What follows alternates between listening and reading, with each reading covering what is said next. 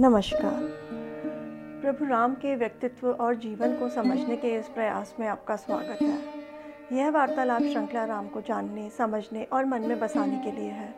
इसमें मैं योगिता पंत, अपने मार्गदर्शक एवं गुरु अनिल चावला जी के सम्मुख कुछ जिज्ञासाएँ प्रकट करती हूँ और वे समाधान करते हैं। आइए, इस वार्तालाप का आनंद लें।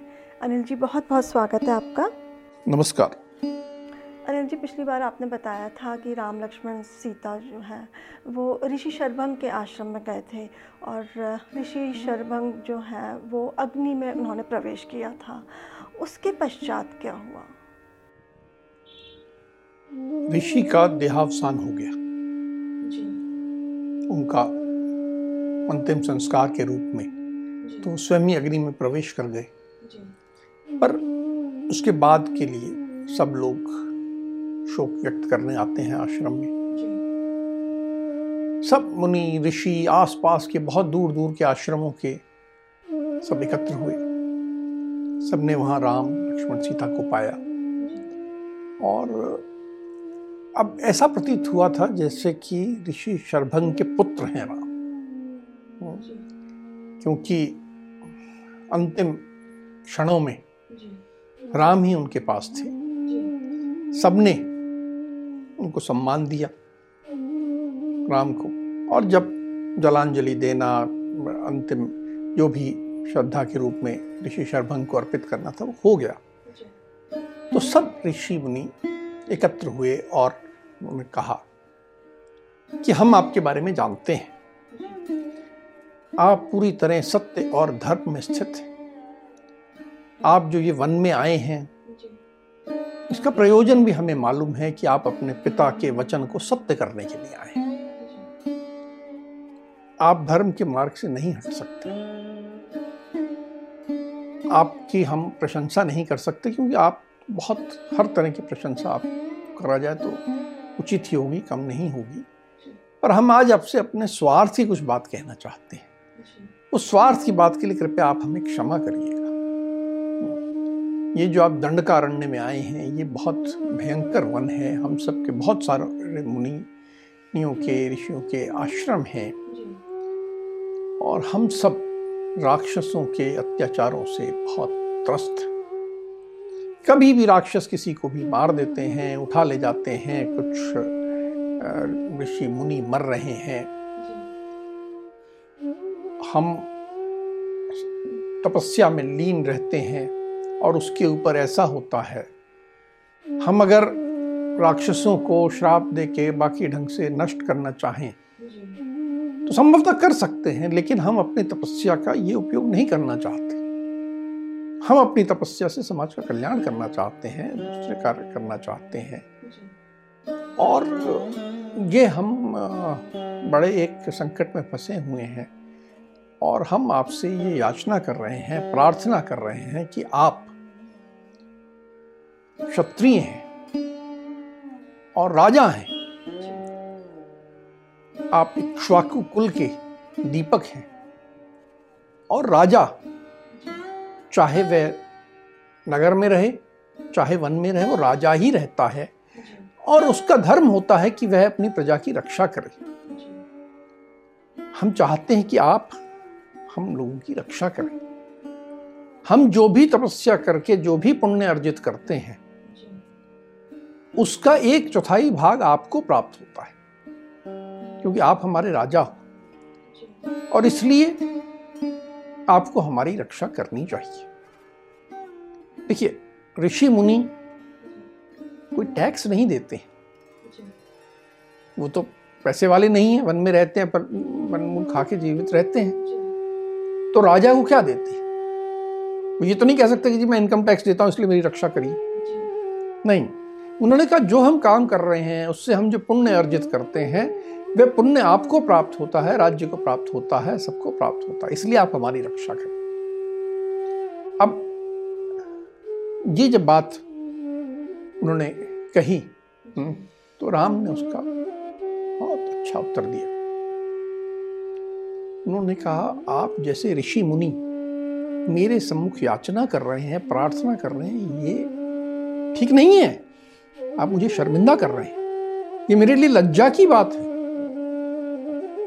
आप सब तो मुझे आदेश दे सकते हैं। राजा का काम तपस्वियों के आदेश का पालन करना होता है। मैं तो आपके आदेश से बधा हुआ हूँ। और आपको कष्ट हो रहा है और आप मुझसे याचना कर रहे हैं, मुझे तो समझ में नहीं आ रहा मैं शर्म से कहाँ छुप जाऊँ। आप मन में ऐसा विचार ना लाएँ। मेरा कर्तव्य है कि मुझे आपकी रक्षा करनी है। और आप ये आश्वस्त रहें कि मैं जो वन में आया हूँ, आया मैं पिता की आज्ञा का पालन करने के लिए हूँ, पर अवश्य ही इसमें कोई दैवी योजना है। और इसमें मेरा कोई बहुत बड़ा कल्याण होना है कि मुझे इतना अच्छा सुअवसर मिल रहा है कि मैं आप सबके दुख को दूर कर सकता हूँ। आप सबके जो कष्ट हैं, आप पे ये जो राक्षस अत्याचार कर रहे हैं, इसका मुझे सौभाग्य प्राप्त हुआ है। तो आप कृपया ये याचना ना करें, प्रार्थना ना करें और आश्वस्त रहें कि मुझे ये अपना कर्तव्य ज्ञात है और मैं इसको अवश्य पूरा करूँ। मैं प्रतिज्ञा करता हूँ कि आपकी रक्षा करूँगा और राक्षसों का संहार करूँगा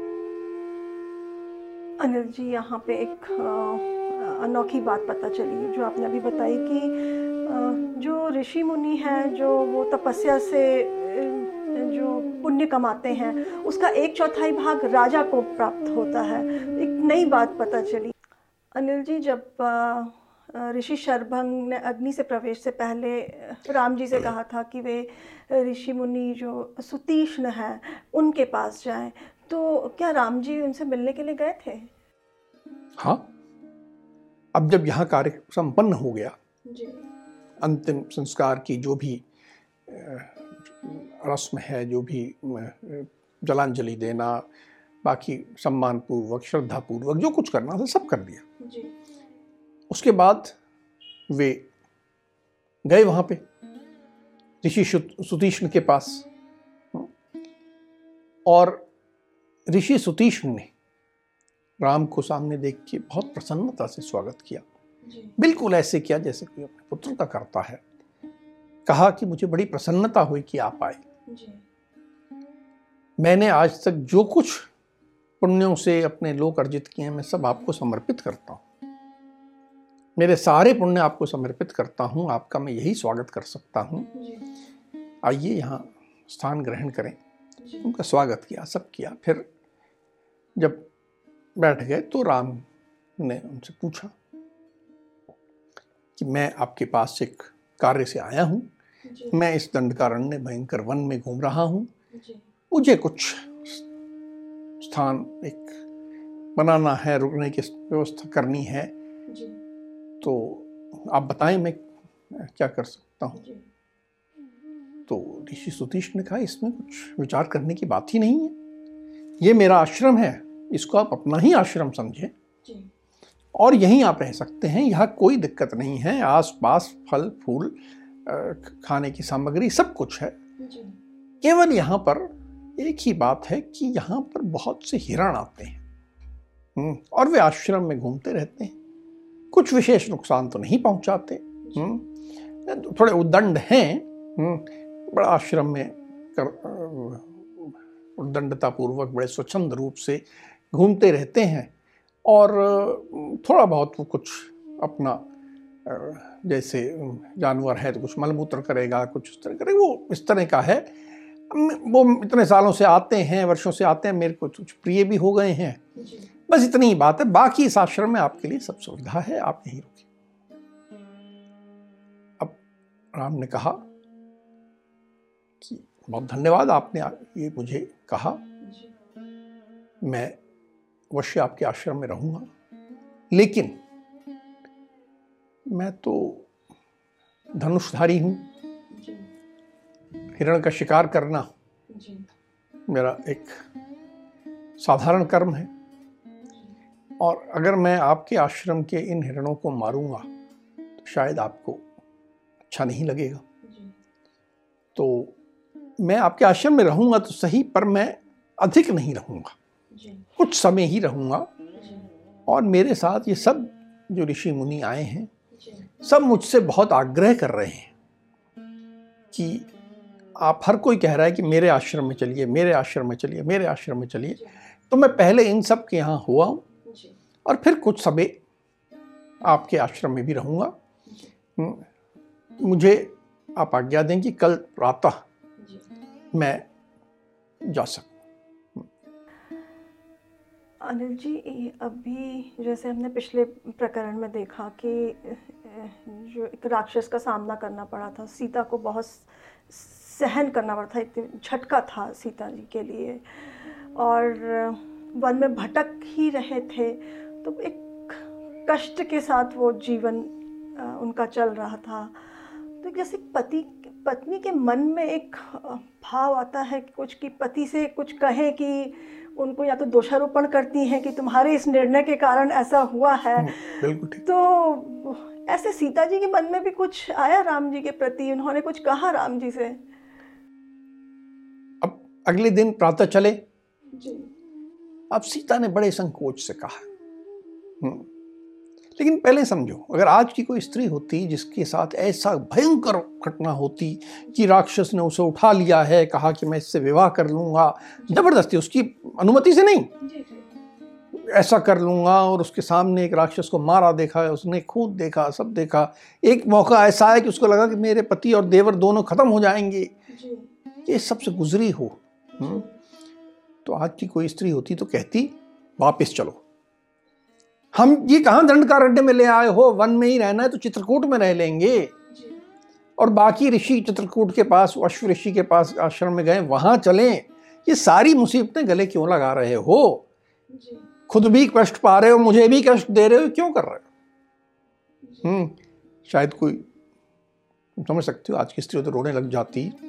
है दुहाई देने लगती है।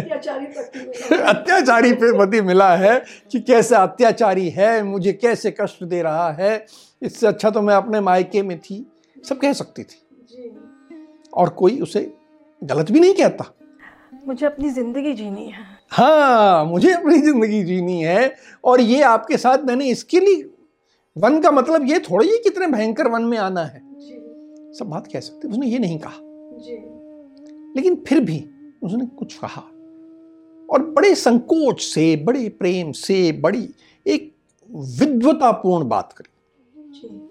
हम्म, साधारण नारी नहीं थी बहुत विद्वान थी जो धर्म को समझती थी पति के कर्तव्यों को भी समझती थी।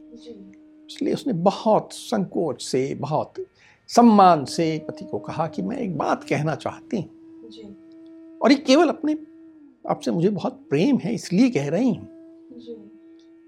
कि जो क्षत्रिय होते हैं उनमें काम आधारित तीन दोष होते हैं। हम्म। काम आधारित मतलब जो उनको अच्छा लगता है जोश आता है जिसमें उनको बड़ा मन रमता है। एक होता है कि मिथ्या वचन झूठ बोलने की आदत होती है। जैसे आज के हमारे नेता हैं वो कभी सच बोल ही नहीं सकते। बहुत से ऐसे नेता हैं।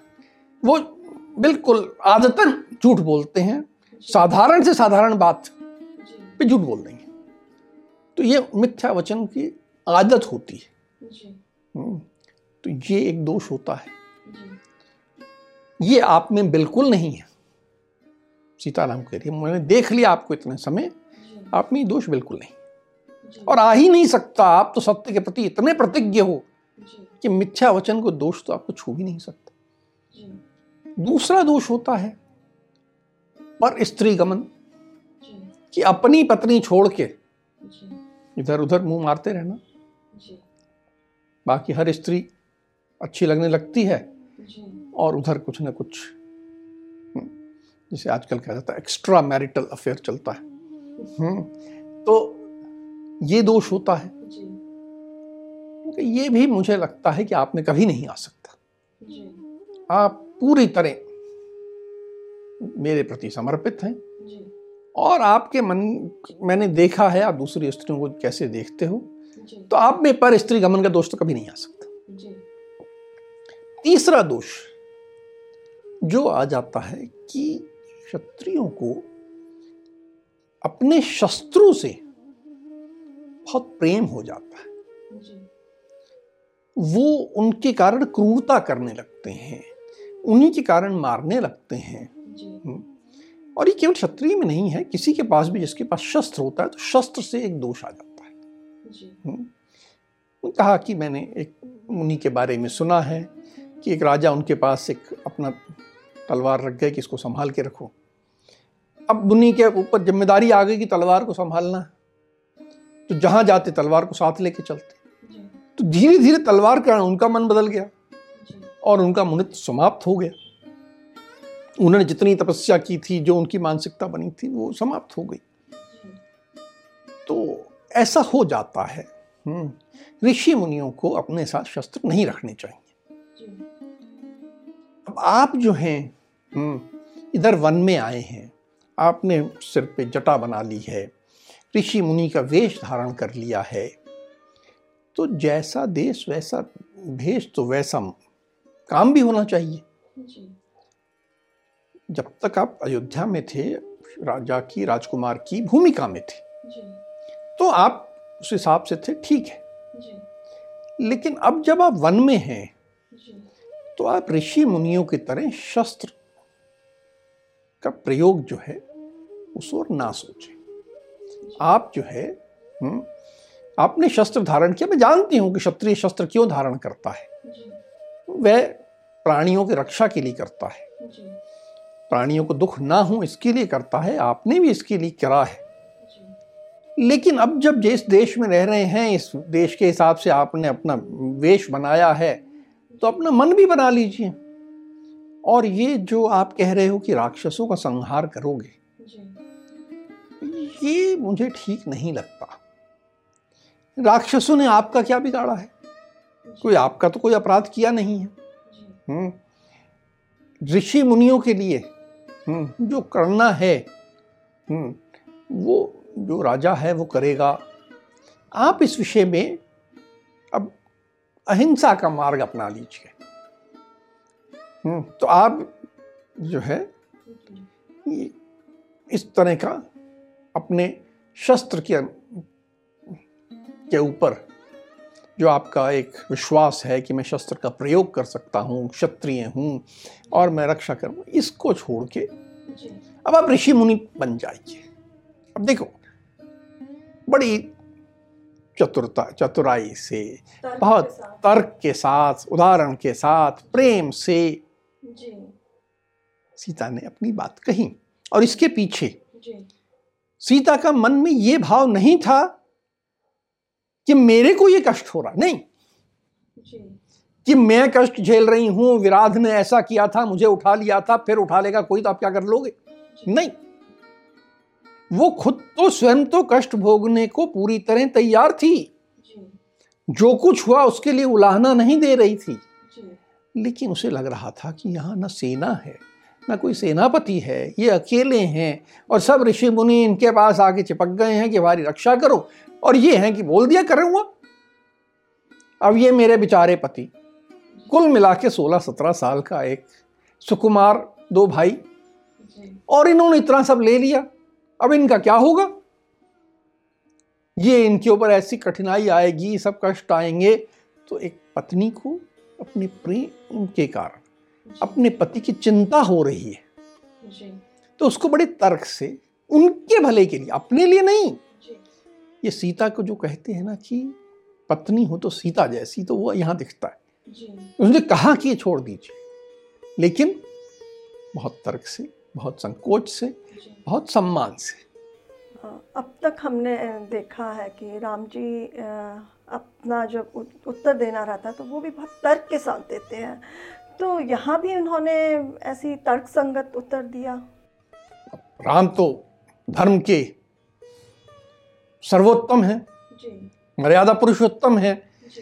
सीता ने ऐसी बात कही तो अपनी पत्नी है उसको पूरे सम्मान के साथ उसके तर्क का उत्तर देना। तो उन्होंने बड़े प्रेम पूर्वक कहा कि हे सीता मैं जानता हूँ कि तुम जो ये मुझे कह रही हो ये मुझ, मेरे प्रति जो तुम्हारा स्नेह है, वो बोल रहा है। और तुम क्षत्रिय धर्म से बहुत अच्छी तरह परिचित हो। तुमने बचपन से इसके बारे में बहुत पढ़ा है, तुम्हें सबने सिखाया है, तुम सब जानती हो। और तुमने अपने प्रश्न में ये कह दिया कि क्षत्रिय जब शस्त्र उठाता है तो वो केवल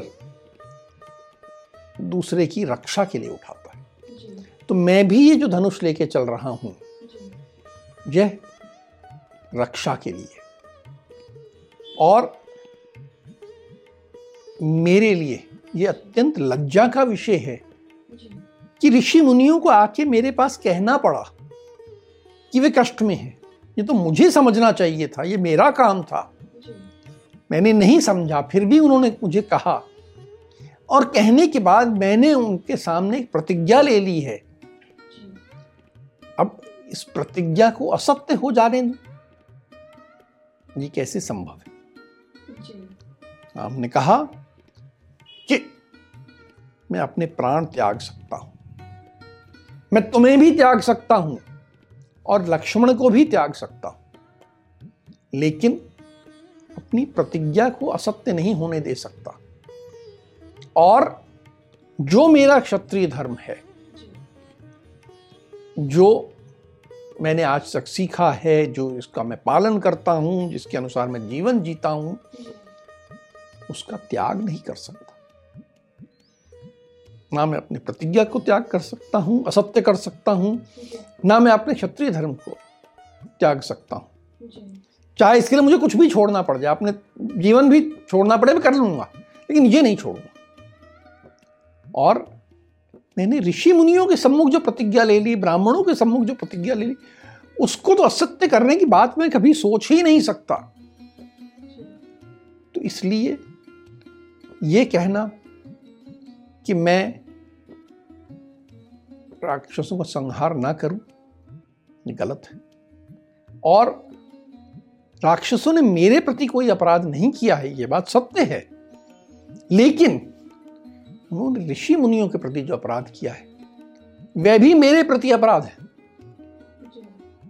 समाज के एक अंग के प्रति जो अपराध होता है, वह राजा के प्रति अपराध होता है। तो उनके अपराध का भी प्रतिकार करना मेरा काम है और मैं इस कर्म को कभी नहीं छोड़ूँगा।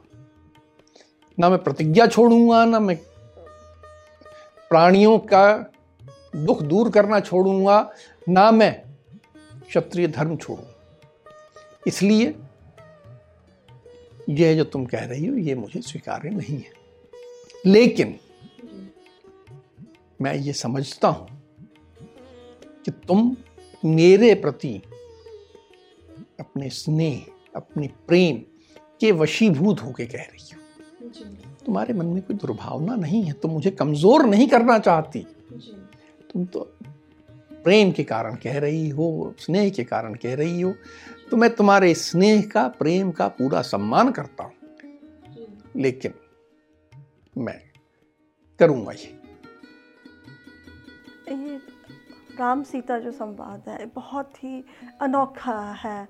और राम जी ने जो धर्म अनुकूल जो उत्तर दिया, वो भी बहुत एक विलक्षण है, ख़ास बात है, विशेष है। हम सबके लिए बहुत शिक्षाप्रद है।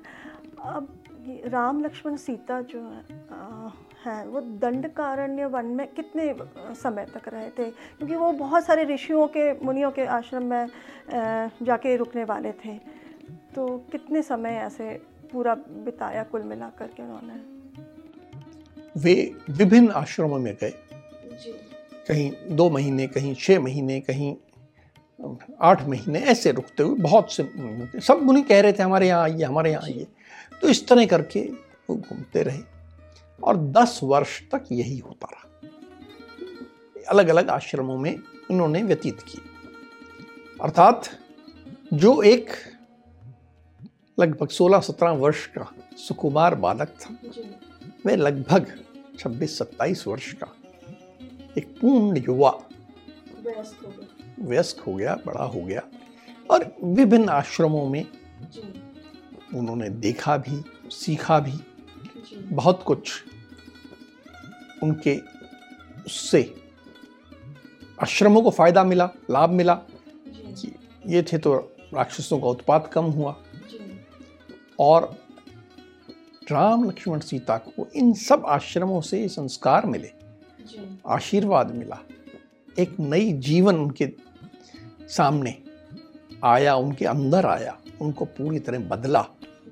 तो एक दस वर्ष का जो काल था ये इसमें कुछ घटनाएँ नहीं हुई। लेकिन राम सीता लक्ष्मण तीनों में एक बहुत बड़ा परिवर्तन हुआ। वो वन्य जीवन को उन्होंने आत्मसात किया। ऋषि मुनियों से ज्ञान को आत्मसात किया। धर्म के मार्ग पे कहीं ना कहीं और अंदर तक मज़बूत हो गए।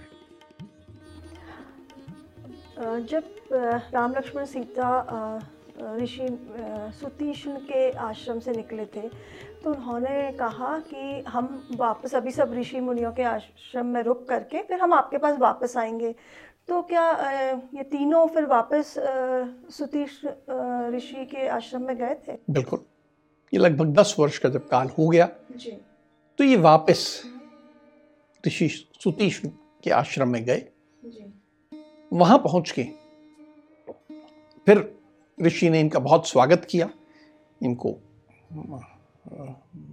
पूरी तरह पुनः स्वागत किया बोले उनको जैसे उनका पुत्र पुत्र वधु वापस आ गए हूँ सब किया ये वहाँ पर। जब कुछ दिन रुक लिए तो उसके बाद राम ने ऋषि सुतीश से कहा कि मेरे मन में बहुत इच्छा है मैंने सुना है यहीं पास में कुछ दूर। ऋषि अगस्त का आश्रम है। मैं ऋषि अगस्त के दर्शन करना चाहता हूँ और उनके आश्रम में जाना चाहता हूँ। तो ऋषि सुतीष्ण बोले ये तुमने मेरे मन की बात कह दी। मैं स्वयं चाहता था कि तुम उनसे अवश्य मिलो। ऋषि अगस्त बहुत सिद्ध पुरुष हैं। उन्होंने यहाँ उन जहाँ रहते हैं और आसपास के क्षेत्र में राक्षसों का संहार किया है और राक्षस अब वहाँ जाने से डरते हैं। उस तेजस्वी पुरुष से तुम लोगों को अवश्य मिलना चाहिए।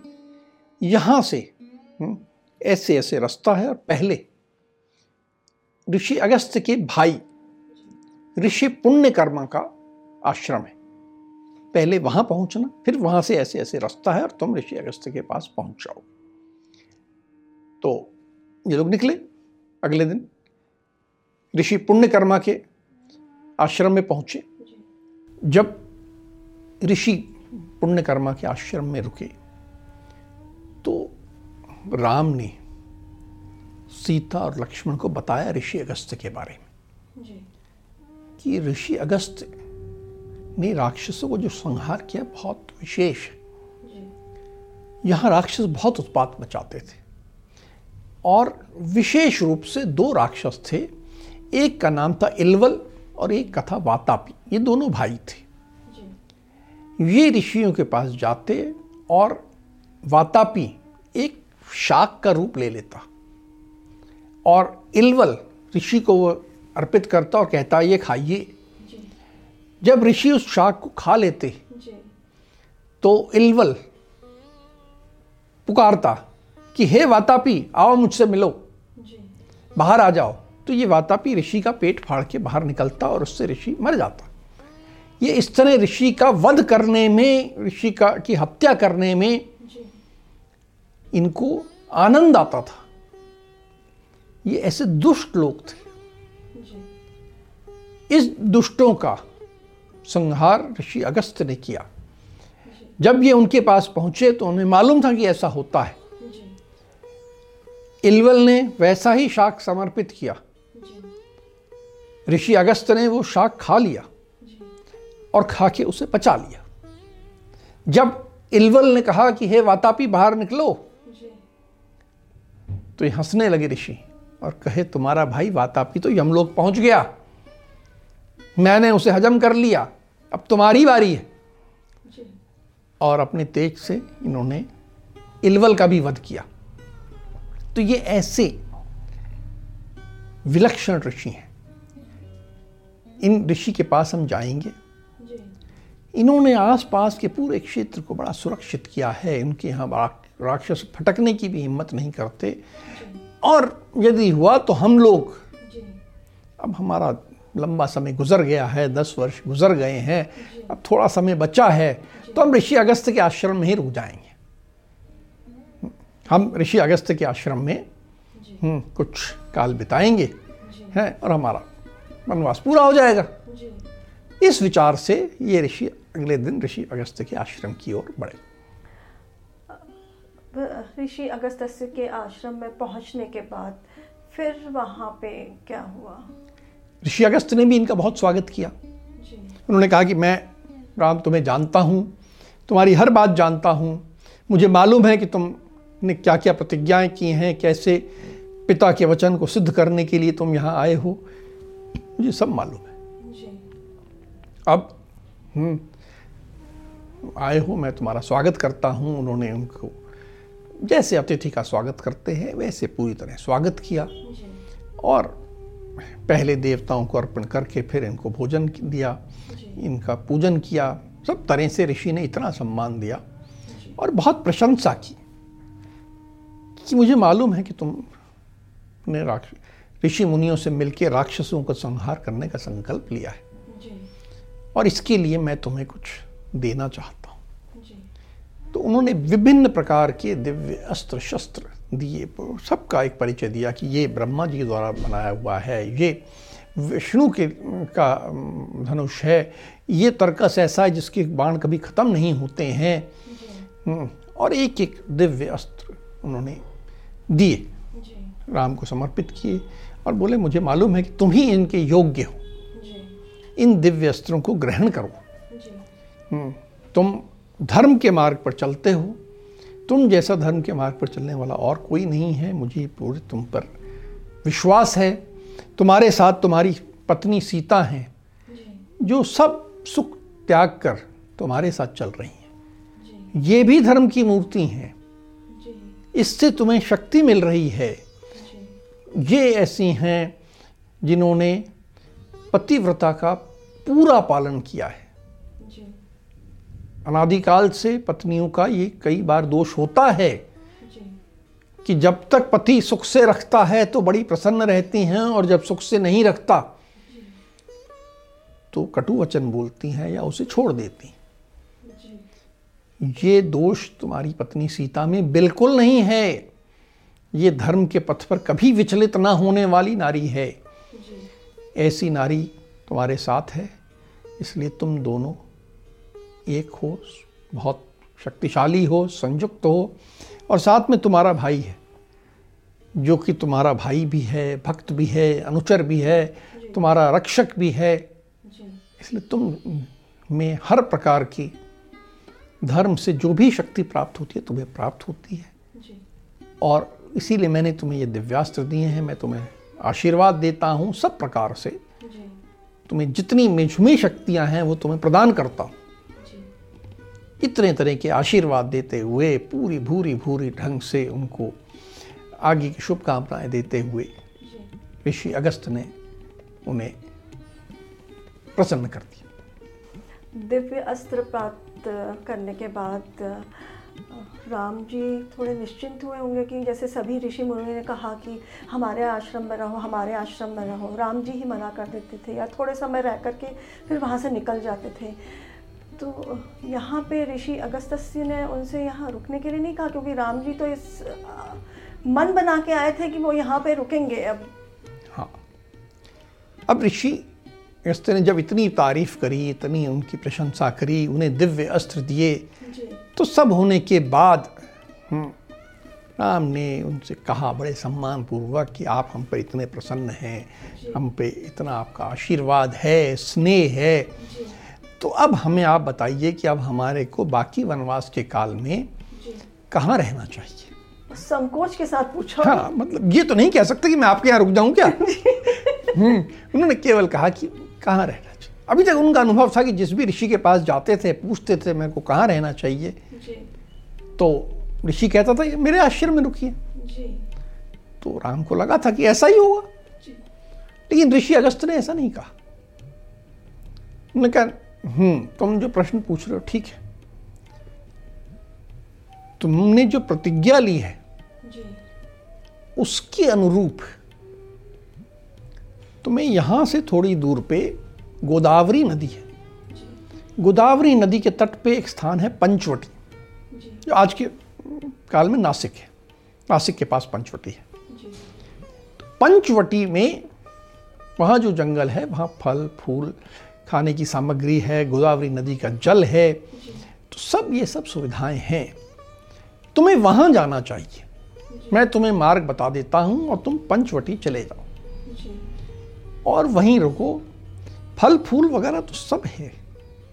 और तुमने जो प्रतिज्ञा की ली है उसकी पूर्ति के लिए भी वो स्थान उपयुक्त। है अर्थात ऋषि अगस्त जानते थे कि मेरे आश्रम के आसपास तो कोई राक्षस है ही नहीं। तो यहाँ राम की कोई उपयोगिता नहीं है। तो उन्होंने राम को वहाँ भेजा जहाँ राक्षस बहुत हैं। कहा कि फल फूल तो बहुत हैं। पर तुम्हारी प्रतिज्ञा की पूर्ति के लिए भी वही स्थान सही है। और इसलिए तुम कल ही प्रस्थान करो और पंचवटी जाओ। अनिल जी अभी जो दस वर्षों का समय था इनका वनवास का राम लक्ष्मण सीता का अब ऐसा प्रतीत होता है कि बहुत ज़्यादा कुछ घटना नहीं घटी हो, हो है इस बीच में और एक आराम से उनका जीवन चल रहा था। अब हम आज की चर्चा को यहीं विराम देते हैं। अगली कड़ी में राम के जीवन से जुड़े कुछ अनछुए पहलुओं के साथ हम दोनों फिर उपस्थित होंगे। राम राम। राम राम।